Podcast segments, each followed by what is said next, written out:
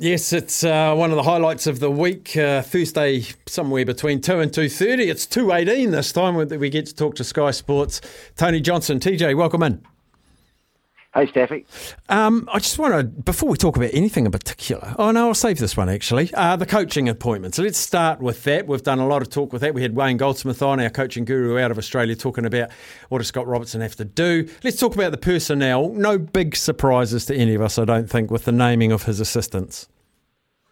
Uh, this has been flagged, uh, and he's got his team too. This is the team he wanted, uh, people he feels comfortable with.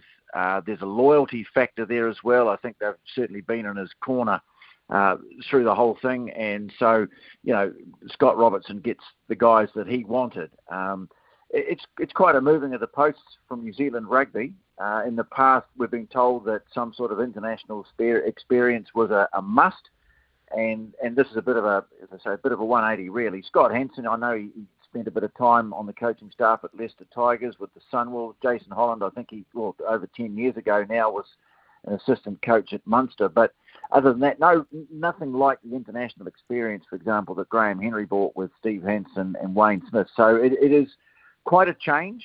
Um, but I guess it's one that you know this is a team that um, Scott Robertson's put his faith in. Um, the only um, sort of downside for me, um, other than that possible lack of international experience, which I, am sure they've got other qualities will make up for that. But it, it's kind of gutted the um, the Super Rugby coaching mm. stocks, and so they're going to have to find, and that's been exacerbated by, uh, you know, Dave Rennie um, not um, being interested in the job at the Blues. Uh, I said it a while back. I'd love to, see, to have seen Tony Brown in the mix, uh, and and that would have perhaps, you know, brought that international experience plus lessened the drain on our Super Rugby coaching stocks. But but there it is. It's it's it's there now. Uh, it's been explained, and the only other thing I'd say, um, Staffy, is that now that this is all done and dusted, I, I, I think the focus really has to go back on what's happening this year uh, with the All Blacks. Yeah, and I think it will. I, I do think it will I, because there's no more announcement, surely, aside of maybe the All Blacks team doctor and manager and that sort of thing. Before we do leave it, though, DJ, I'm sorry. Um, they asked Razor about picking players from offshore. Now, he didn't say yes and he didn't say no, but he did say things need to be talked about. Interesting stance.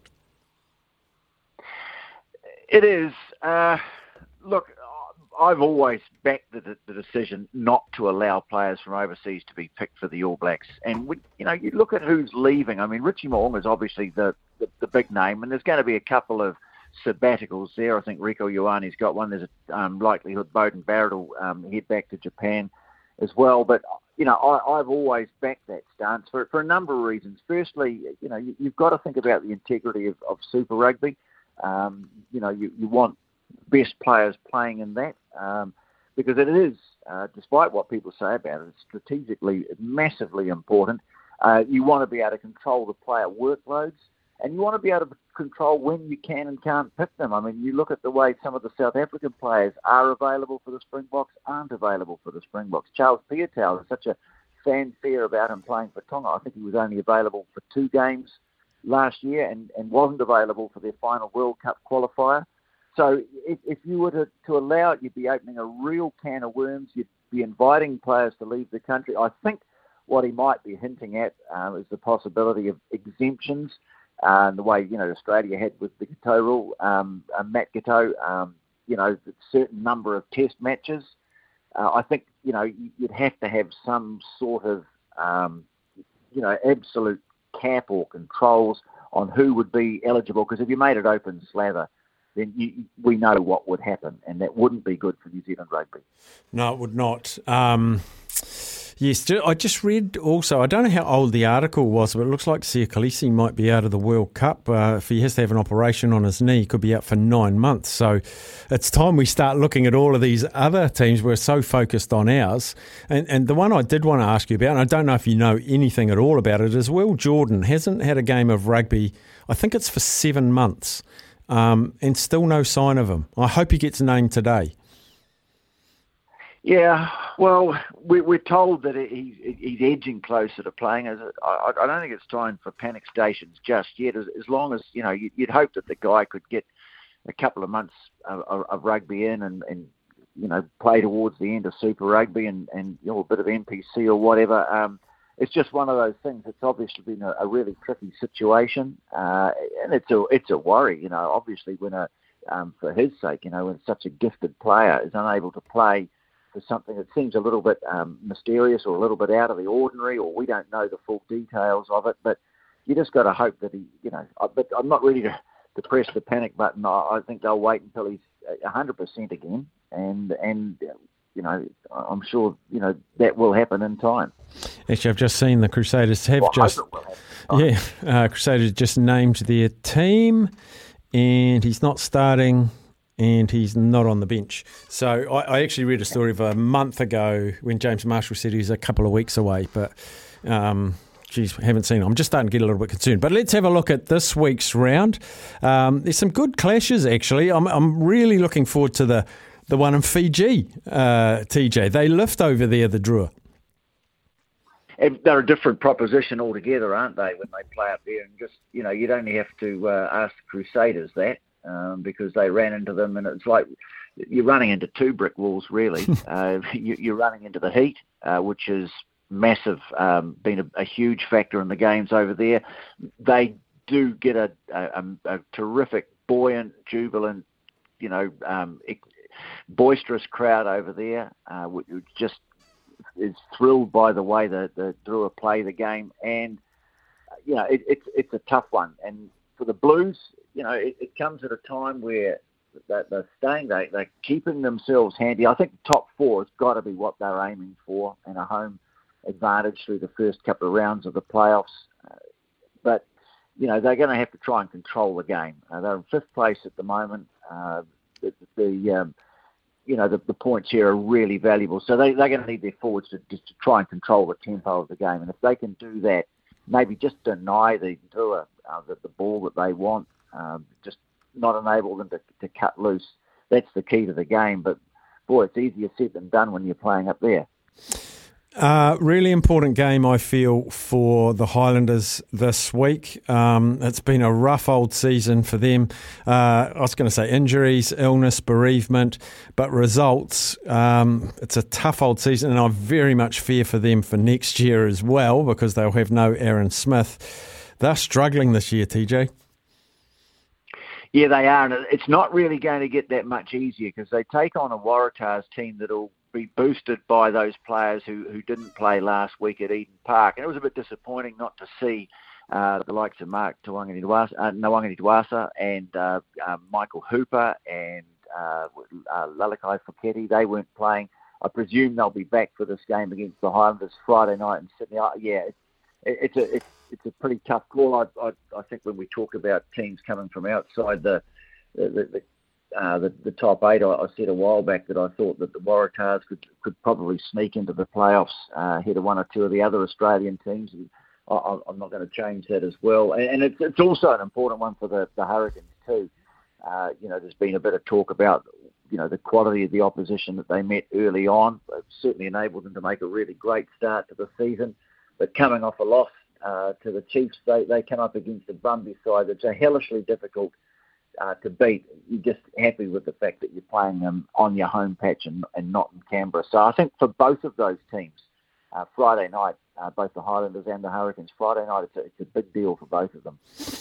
Yes, it is. And then, of course, uh, yeah, Hurricanes, Brumbies. Um, you know, I support the Hurricanes. I think the Brumbies have gone sneaky good this year. I think the Hurricanes have had uh, a favourable draw so far. This, this to me, is a, a huge game for both clubs. Yeah, look, the thing about the Brumbies is uh, they've got the most depth of any of the Australian teams. They can bring quality players off the bench. Uh, they've got they've got two games. I mean, their A game, obviously, uh, where they try and control possession, control territory, uh, they do play for penalties a lot, and when they get them, they can kick them deep and, and with devastating effect. They've got a, a, good set piece. They've got a really good line-out drive. So they play to their strengths, but but don't underestimate their ability to use the ball either. Uh, they they just are very judicious about when they do it. The Hurricanes are going to have to be at their best. Hopefully, they'll get a good crowd behind them, and you know, the Hurricanes, there's just so much X factor in that side. And this is what I really like about this clash. It's a bit of a clash in styles. The, mm. the Hurricanes this year, they've, they've played a real classic Hurricane style of game. Uh, you know, you know, giving full rein to the talents of the likes of, you know, um, Rayasi. I think Billy Proctor's having a terrific season. And of course, you know, the likes of Ardie Savea, Du'Plessis Kirifi up front. I, I, I think they can break up the Brumbies, but they'll, they'll have to they'll have to play really well. I think it's a terrific contest. This one. Yep, and the other one, um, gosh, matchups all across the park. Uh, all of the All Black selectors and coaches will be watching the Chiefs against the Crusaders seven o'clock in Hamilton uh, Saturday night. This is the one we've been wanting for a while. Yeah, I haven't actually caught up with the lineups uh, for, this game. Obviously, the Crusaders have had quite a few injury problems, but there was just a sense that they're starting to regather the troops uh, for the for the push. Um, at the moment, they're down in third place, so they're, they're giving the Chiefs what they're spotting them eight points now on the table, uh, and and so that this becomes a really pivotal game.